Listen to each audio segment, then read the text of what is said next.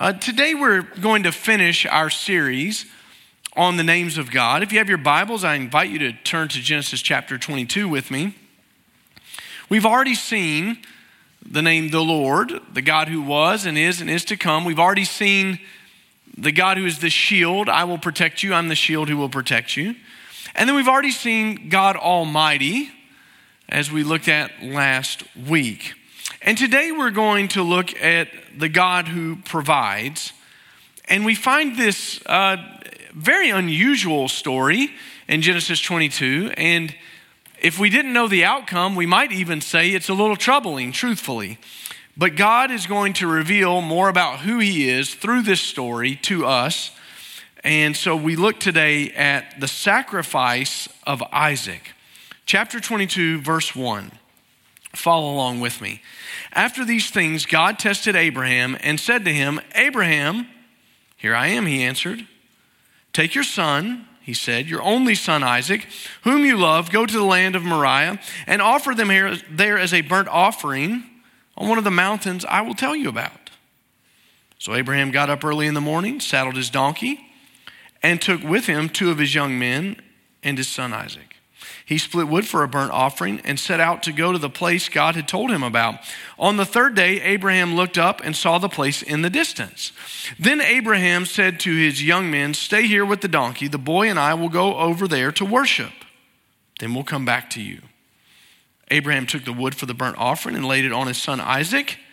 In his hand, he took a fire and the knife, and the two of them walked on together. Then Isaac spoke to his father Abraham and said, My father. And he replied, Here I am, my son. Isaac said, The fire and the wood are here, but where's the lamb for the burnt offering? Abraham answered, God himself will provide the lamb for the burnt offering, my son. And the two of them walked on together.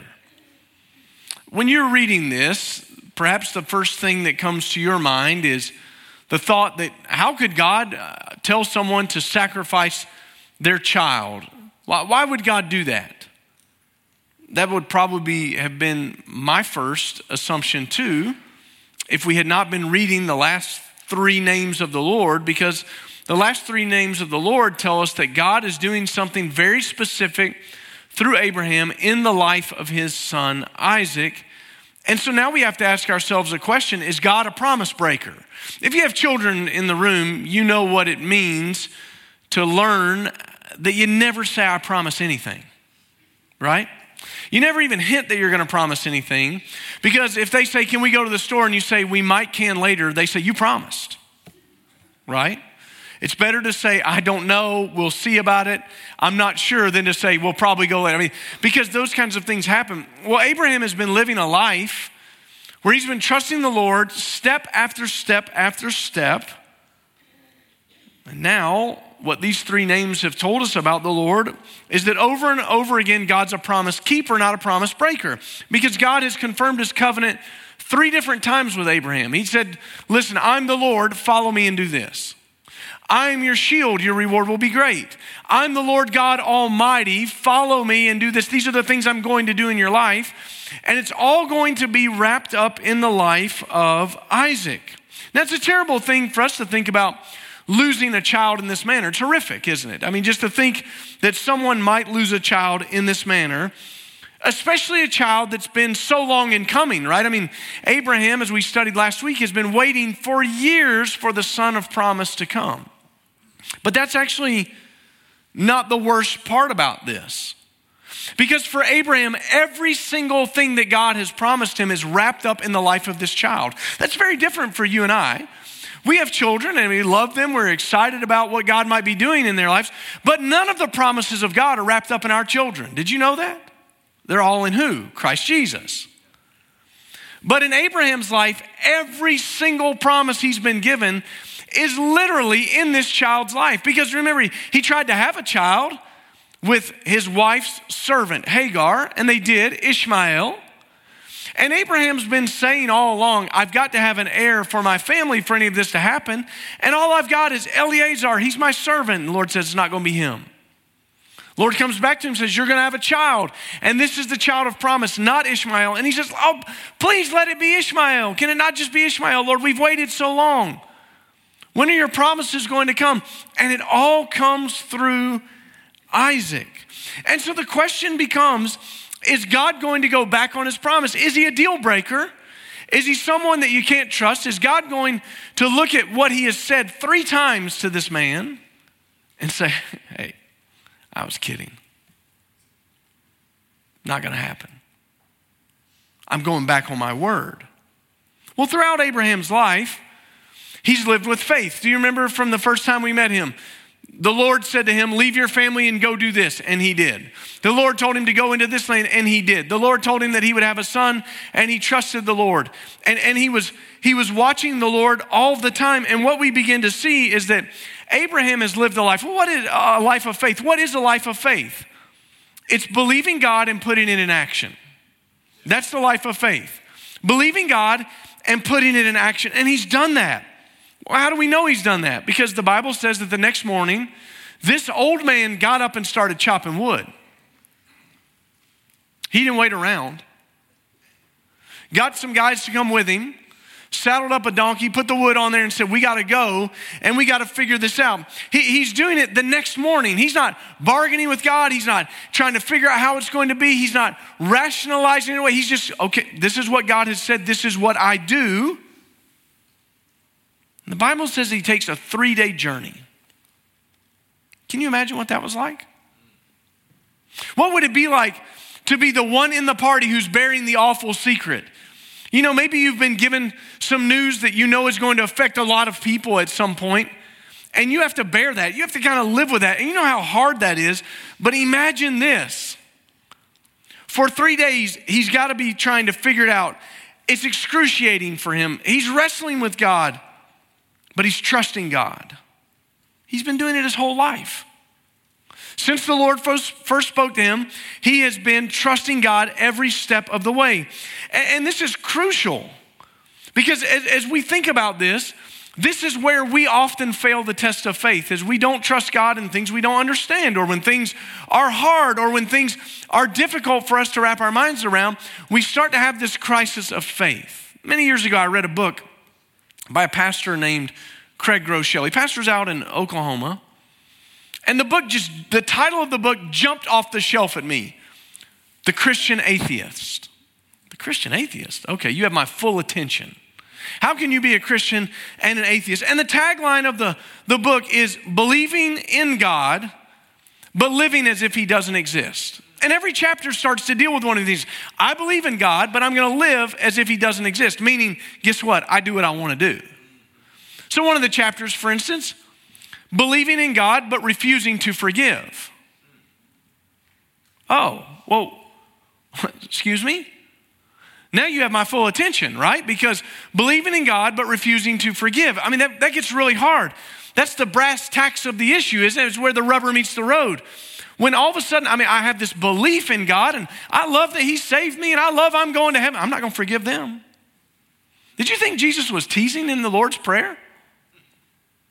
We've been studying that on our second Sunday night prayer services, teaching our children that prayer. Forgive us our trespasses as we forgive those who trespass against us. That's Jesus telling us to pray that way.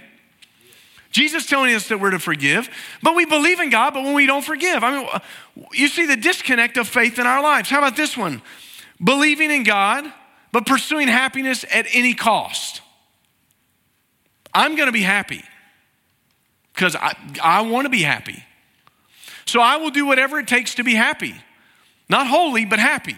What a great difference it is. I mean, you understand that, that these things come against us when we're reading the scripture and it starts to convict us and we run up against these things, it's a real challenge for us, isn't it? How about this one?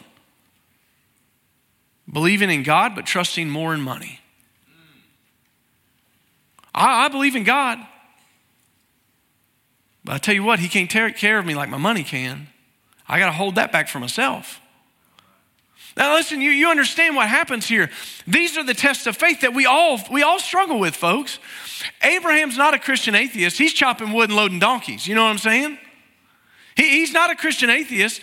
He understands that faith in God means that he's going to believe God and he's going to figure out. And in fact, he's so faithful that he reasons in his mind something. I'm, I'm, this man's maybe the greatest theologian in the scripture outside of Christ or Paul. I don't know.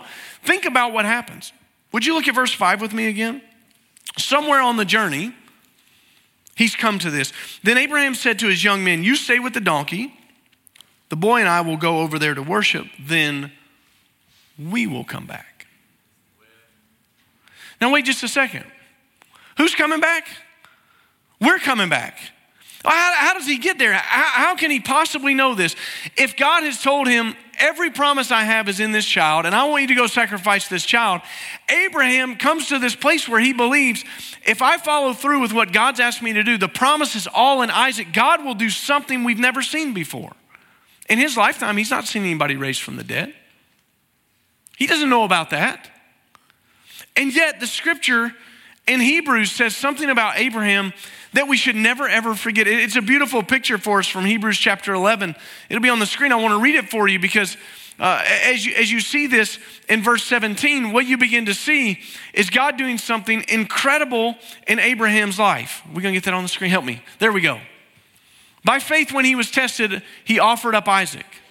He received the promises, and yet he was offering his one and only son the one to whom it had been said, Your offspring will be called through Isaac.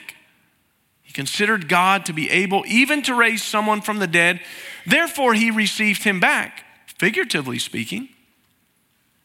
Abraham believed that God could raise someone from the dead and do what he'd never seen done before because God was going to be faithful to his promises to him. That's faith in action, folks.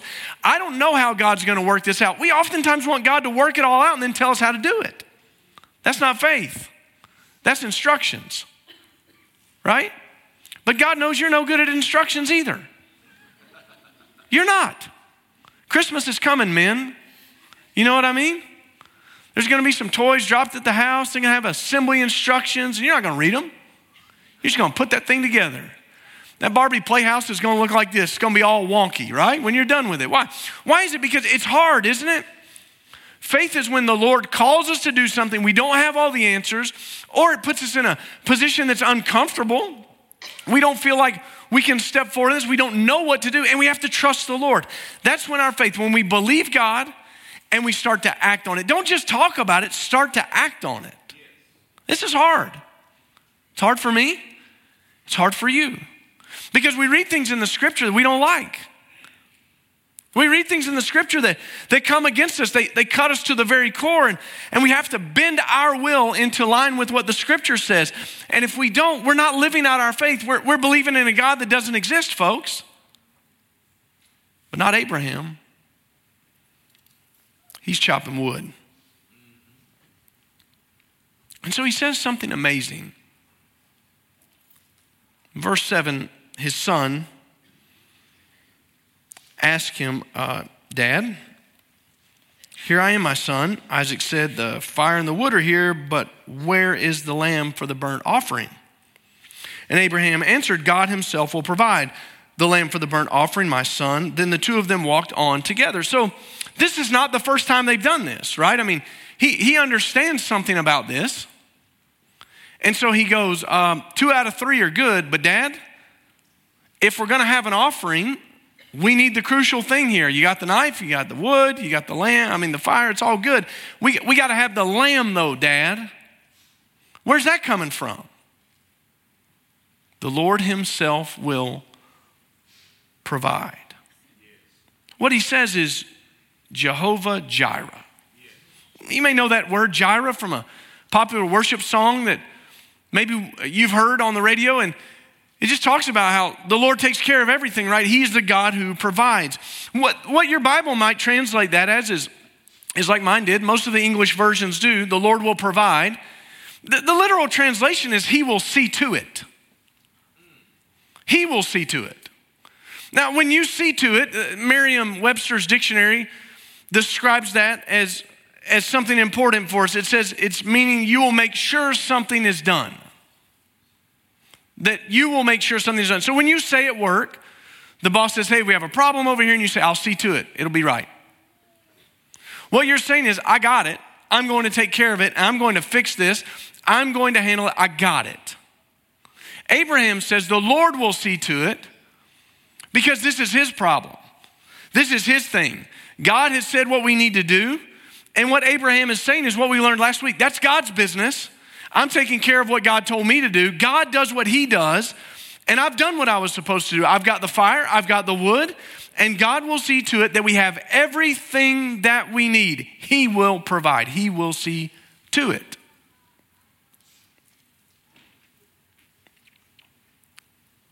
And then the most amazing thing happens. The Bible says that Abraham binds his son, lays the wood on top of him, takes the knife in his hand, and the angel of the Lord speaks out. Look at verse 11. The angel of the Lord called to him from heaven and said, Abraham, Abraham. He said, Here I am. Then he said, Don't lay a hand on the boy or do anything to him, for now I know that you fear God, since you've not withheld your only son from me. Abraham looked up and saw a ram caught in the thicket by its horn. So Abraham went and took the ram and offered it as a burnt offering in the place of his son. And Abraham named that place, The Lord Will Provide. So today it is said, It will be provided on the Lord's mountain. Sure enough, God did see to it. There was a ram, a substitute, and Abraham offered the ram in place of his son Isaac. And what we get here is, is the greatest picture, perhaps, of the gospel that we'll ever see in the Old Testament because there was a substitute. In the New Testament, people often refer to Jesus Christ as the substitutionary atonement for our sins. Big term. Here's what it means Christ died in your place, He was the substitute, and He took care of the mess of your sin. The Bible says that, that if, if Jesus hadn't died, we would pay for our sins, but Christ died in our place. And so God gives us this picture, and it's a beautiful picture there's some, there's some striking words that happen here. Did you notice them? I, I was reading this this week and, and couldn't help but notice in verse 2 that it had said, The Lord said, Take your only son. Oh, the one you love. Ooh. Is God trying to like turn the knife in this man's heart? I mean, it's bad enough what he's asking him to do. But in the New Testament, the Gospels will tell us, for God so loved the world, he sent his only begotten Son, his one and only Son, that whoever believes in him would not perish but have everlasting life. The scripture says that Jesus Christ came and he lived a sinless, perfect life. In the Old Testament, that may not mean much to you, but in the Old Testament, it's very important because if you go back and read the book of Malachi, one of the things that people were in trouble for doing they're sacrificing junk animals. Man, I don't really want this one. I can't sell this one in market. Let's just give that to God. God says, no, no, no. Try offering that to your governor and see what he says. Nobody wants your junk. I require the best. Spotless, no blemish in the animal. I don't want, I don't want that. It's got to be perfect. And so when we talk about Jesus being the spotless Lamb of God, it means he came and lived a life perfect before the Lord. He was tempted just like you are, just like I am, every way, and yet he never gave in or yielded to those temptations. He was perfect. And so he was able to go and die in our place. And the Bible says that if we would admit that, that we're sinners and believe that God placed his wrath on Christ and that Jesus Christ died on the cross in our place, was buried and rose again, that if we confess with our mouth Jesus is Lord, and believe God raised him from the dead, we will be saved. You, see this picture of what's happening here. God provided what we couldn't. You couldn't be good enough. If you're waiting on trying to fix your life or, or trying to sort out whatever's wrong with you, it doesn't ever happen because get that fixed and something else falls apart, folks. It's just the way that it is. It never works. You're never going to be good enough. And God, knowing that, moved towards you and sent his son. And the Bible says that God was pleased to pour out his wrath on Christ.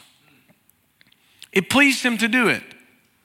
Why? Because it meant the salvation of our souls. So, our substitute that we see pictured here, Christ dying for us in the New Testament, we see it pictured here. It's this beautiful thing that's happening. And oh, by the way, guess where it happened? Later in the book of Chronicles, we find out that Mount Moriah is where the city of Jerusalem is. And that's where the temple is built by Solomon, isn't it? And that's where all the sacrifices take place. And guess where Jesus was crucified? In Jerusalem, on the very same mountain. It, it's all part of God's plan that He's wanting to show us here. God's trying to get everybody to see this is what I'm going to do. And we're looking back going, look at what He's done. And so I ask you today the first step of faith that you might need to take is not to just say you believe in God, but, but put your faith and trust in Him so that your life can be changed and you can be saved and start following Christ. And that's a big step. A lot of times we want to hold on to that. We want to hold on to, to our will and we want to hold on to the ability to control our lives and do what we want, pursue happiness, trust in other things. But God is, is beckoning you to come, He's calling you to step out in faith this morning and give your life to Christ. And I wish I could tell you that as soon as you did that, there are no more tests of faith. That's it. That it's just easy street, smooth sailing from here on out. But that's not the way that it's going to go. For us as believers, you know that every step of the journey involves more and more testing of our faith. Those moments where we have to do exactly what Abraham did and, and pass the test of faith just to get to the next one. Because that's, that's what the life of faith is. You pass the test of faith and you go into a different one. For every believer, there are different tests of faith. And, and in those moments, we find out whether or not we're really willing to follow the Lord. Sometimes that means a move in our lives. Are we willing to follow the Lord as He leads us to a place that we never thought about living? It might be a career change in our lives. It might be trusting our children into God's hands for the will that He has for them. It might be God calling us into ministry or to serve Him in missions full time. And we say, I, I don't know how this is going to work out. How, how will this all happen? And God doesn't just lay it all out, folks. You have to step out in faith and start following. But when you do, what you begin to find out is that what Abraham experienced is exactly what you will experience is that God will provide. He will do it. None of these things rest on our shoulders. And so it leads us to this question of what do we hold on to more than following Jesus? What do we what do we guard so closely that we can't give up? For Abraham, could it have been that, that God was testing him? Do you love me more than you love your son? For us, it's do I love something else more than I love Jesus? Is there something I will protect at all costs because that's more valuable to me than following the Lord, than, than walking after Him? And we struggle with that. But we have to know that God doesn't call us to be obedient without resourcing us to follow through with what He's called us to do.